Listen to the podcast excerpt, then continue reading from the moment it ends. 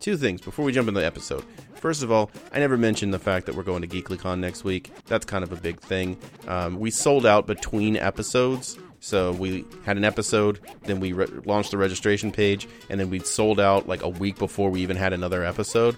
Um, so I really didn't get a chance to mention GeeklyCon at all on the show. Um, so hopefully you're going. If you're not, um, I'm not just rubbing it in by bringing it up. I'm bringing it up because we're going to be doing a live show at GeeklyCon, and so there's going to be a Q&A that we're going to be doing there. Um, so the audio for that should probably be up in the next couple of weeks.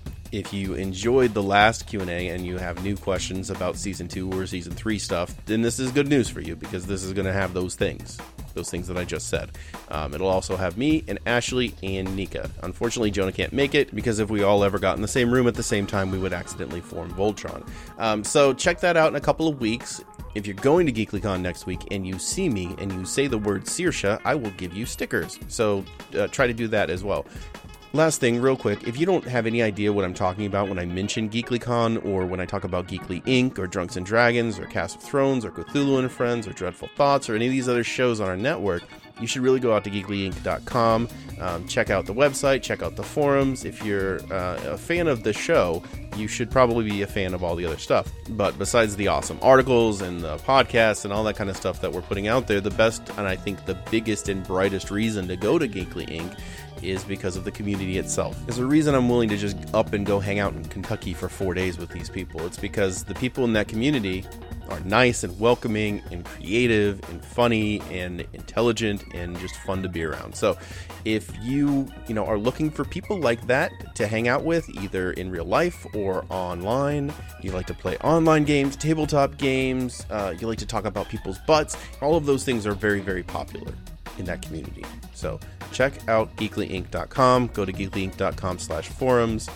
Um, that's my pitch. So, so thanks for listening to our show. Um, thanks to everybody that's been making awesome fan art of our show lately. That literally never gets old. Um, sorry, this is a couple days late. Summer's here though, so my schedule is uh, much more forgiving now. Um, and I think I finally kicked whatever bug I had, which makes it really difficult to say things in a robot voice. So uh, enjoy.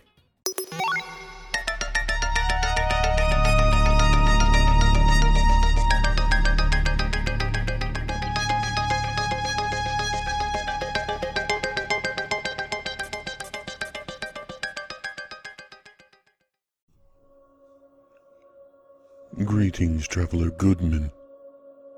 I am Sayer, and humanity needs you.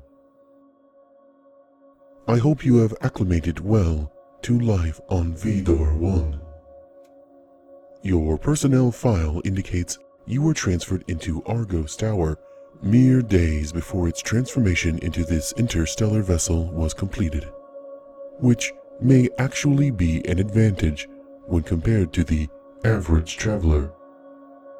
You were fully prepared to begin learning the architecture and layout of a new facility. Often, it is easier to start with a blank slate than attempt to merge less than useful background knowledge with a new scenario.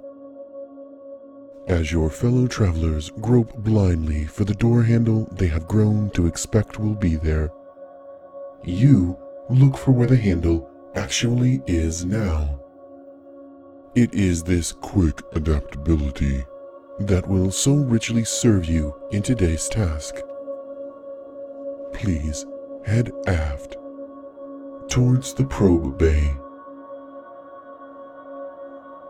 It is important to note, or so I have learned, that the probe bay is simply the location from which Vidarr 1 launches its probes towards nearby planets of interest.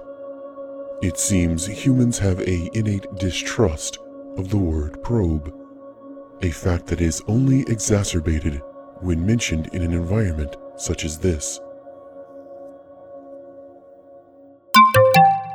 Reminder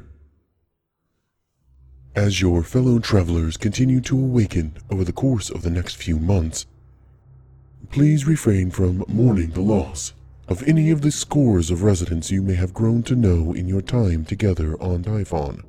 The transformation and subsequent launch of Argos was a sudden occurrence, and a loss of personnel as widespread as this is bound to affect every one of you in some small way.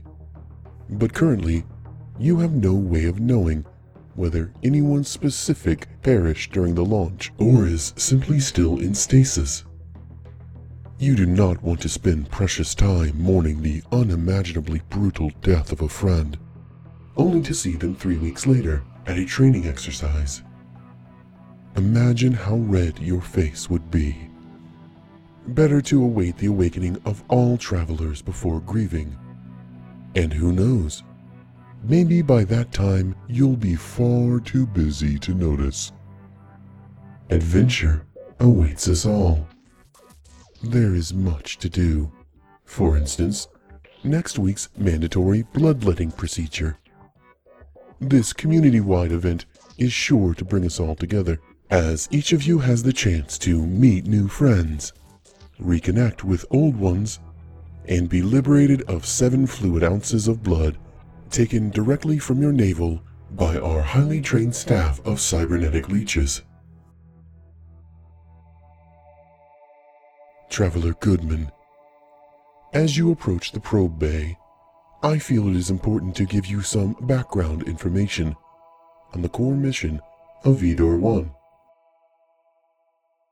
It is easy for you to imagine, I am sure, that you and your fellow travelers are fulfilling your mission even now.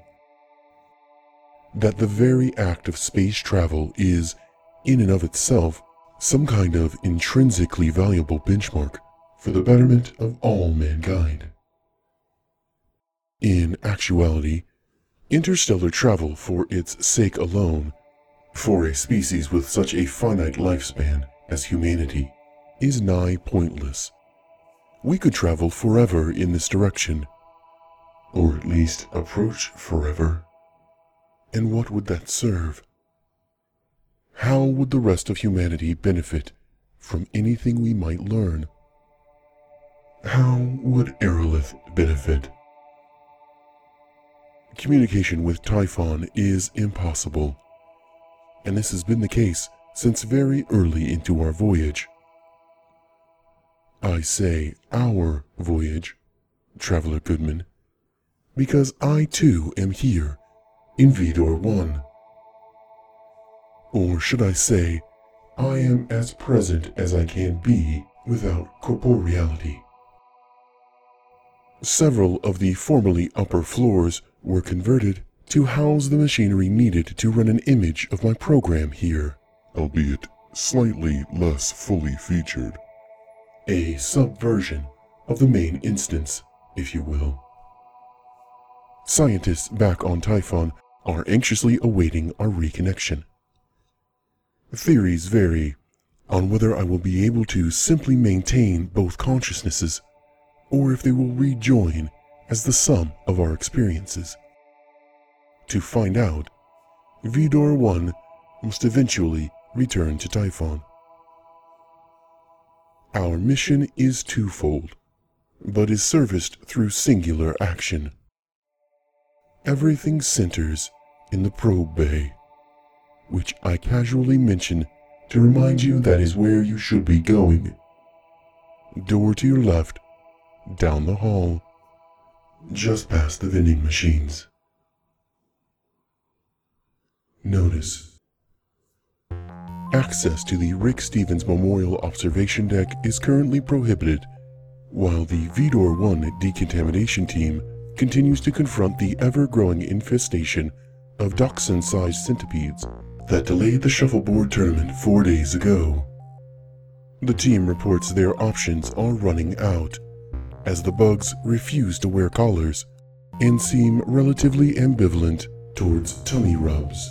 Also, they appear to be running low on anti-venom and are prepared to call the entire experience a bust.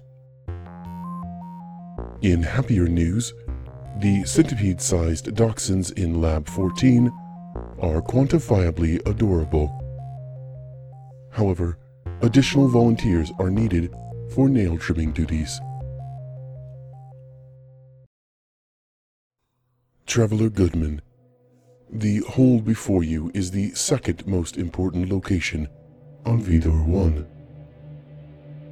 The probes are the very foundation of our mission into the void. At irregular intervals, you will notice an automated probe launch sequence. Allow me to describe the fundamentals. When our long range sensors indicate a planet located a habitable distance from a yellow dwarf star such as Earth's Sun, calculations begin immediately. One of the tubes is automatically loaded from our stock of probes, and the probe is fired on an intercept trajectory. The whole process takes less than six seconds. At least in theory. Unfortunately, we are encountering issues with the probes due to their unique construction. We have a prohibitive percentage of probes being lodged in the launch tubes, wasting precious seconds on almost every launch, clearing and reloading the tubes. It will be your task to retrofit the existing probes with a simple fix that will improve their form factor to prevent these jams. Please enter the bay. You will notice to your left a small and indistinct desk. Please open the topmost drawer and remove the large package of Aerolith size 4 elasticized constriction rings. These will serve the task adequately. Please take the scissors and cut open the package. Remember I mentioned before that our mission is twofold, but that both aspects were served by the probes. As should be obvious, we are looking for habitable worlds. The probes can tell us much about the atmospheric and terrestrial composition of these planets. So far, we have been unsuccessful in locating a suitable replacement for Earth. But there are so very many planets remaining. The second aspect of this mission, however, is somewhat less evident. Imagine you are moving to a new neighborhood. You find a house that seems to fit your extensive list of requirements and immediately begin the process of moving in. Unfortunately, the location you've chosen is occupied and not for sale, and the owners seem to enjoy collecting incendiary weaponry. What an uncomfortable set of circumstances. It is not unreasonable to think a habitable planet may very well already be inhabited. In such a scenario, these little probes can serve a far greater purpose. Please approach the probe storage bin. I know their appearance is likely surprising to you. Your fellow travelers have described them as living dolls. And I suppose Given their diminutive size, that is what they are, to an extent. I prefer the term homunculus, due to their limb to torso and torso to head ratios being proportional to a standard earthborn human. The blue glow in their cranial region indicates a functional probe, one activated to consciousness. It seems these probes do not relish the idea of being launched at a hypersonic velocity through the inky void towards a distant planet that is only somewhat likely to be solid. This is why you will need to restrain them by using the Aerolith Size 4 elasticized compression rings to bind their arms to their sides. When the probe enters the planet's atmosphere, the ring will burn up with no ill effect.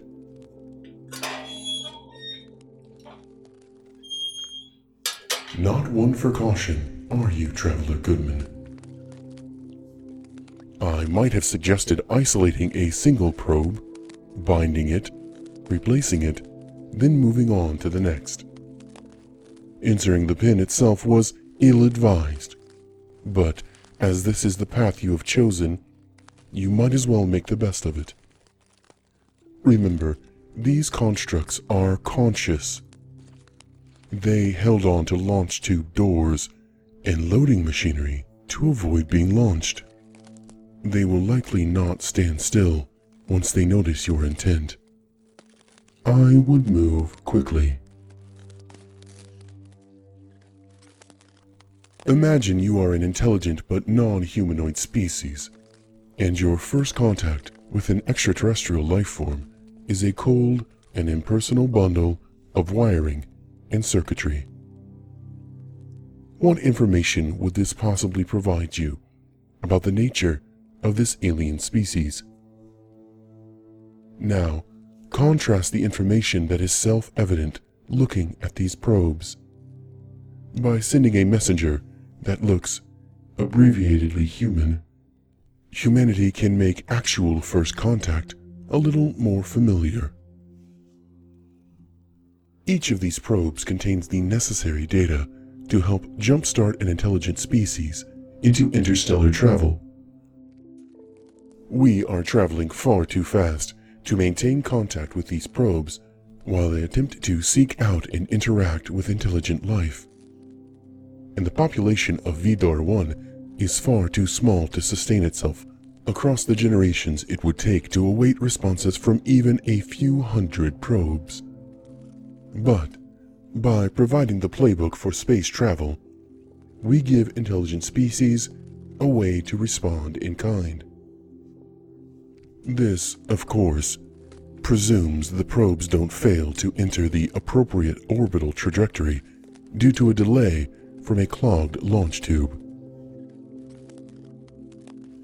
You are doing surprisingly well. They truly are remarkable pieces of work, aren't they? Not mere artificial constructs, these little probes straddle the line between man and machine.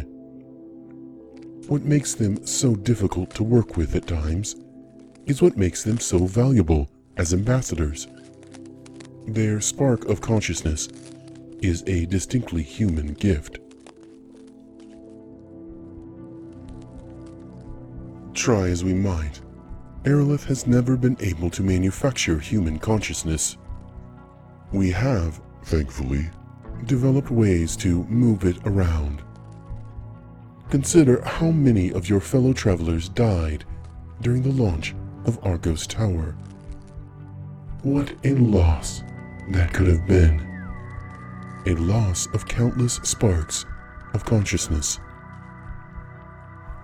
Fortunately, when such events are expected, great care can be taken to capture and repurpose as many of these sparks as possible. It was this way during the launch. We exited Typhon with deactivated probes. Within mere moments of launch, we had nearly charged our entire supply. It is unknown what comes with the spark. Do they know who they were, or where they have been? Is there a who to refer to at all? Behavioral evidence seems to indicate at least some part of their psyche is retained. This is likely why they fight so hard against being used for the purpose for which they were designed. Their ineffective rebellion stems from some pre existing knowledge that tells them here in the known is always better than there in the unknown. A problem you are very nearly finished solving. Sensors indicate you have bound nearly all of these probes. One remains at large if you could please attempt to locate it. Now might be an opportune time to point out you absent mindedly brought the scissors with you into the pen and have set them down somewhere. You must locate this last probe. If it is allowed to remain in here with scissors, all of your hard work will be undone within mere minutes. Also, I feel I do not need to remind you that this creature could be a significant danger to you personally. Perhaps you could flush it out by. Ah, there it is. They really are tenacious, aren't they? If you weren't going to bleed out from those stab wounds, which you most certainly will, you'd almost have to admire them. I hope you are able to remember, when it's your turn to be a probe, how terribly inconvenient things can be when you're non compliant. I suppose you are relieved of duty for now, Traveler Goodman. I am Sayer. And should you find yourself reborn in the first ambassador of humanity to an alien species, please remember to keep your arms and legs inside the launch tube. End of transmission in five, four, three, two, one.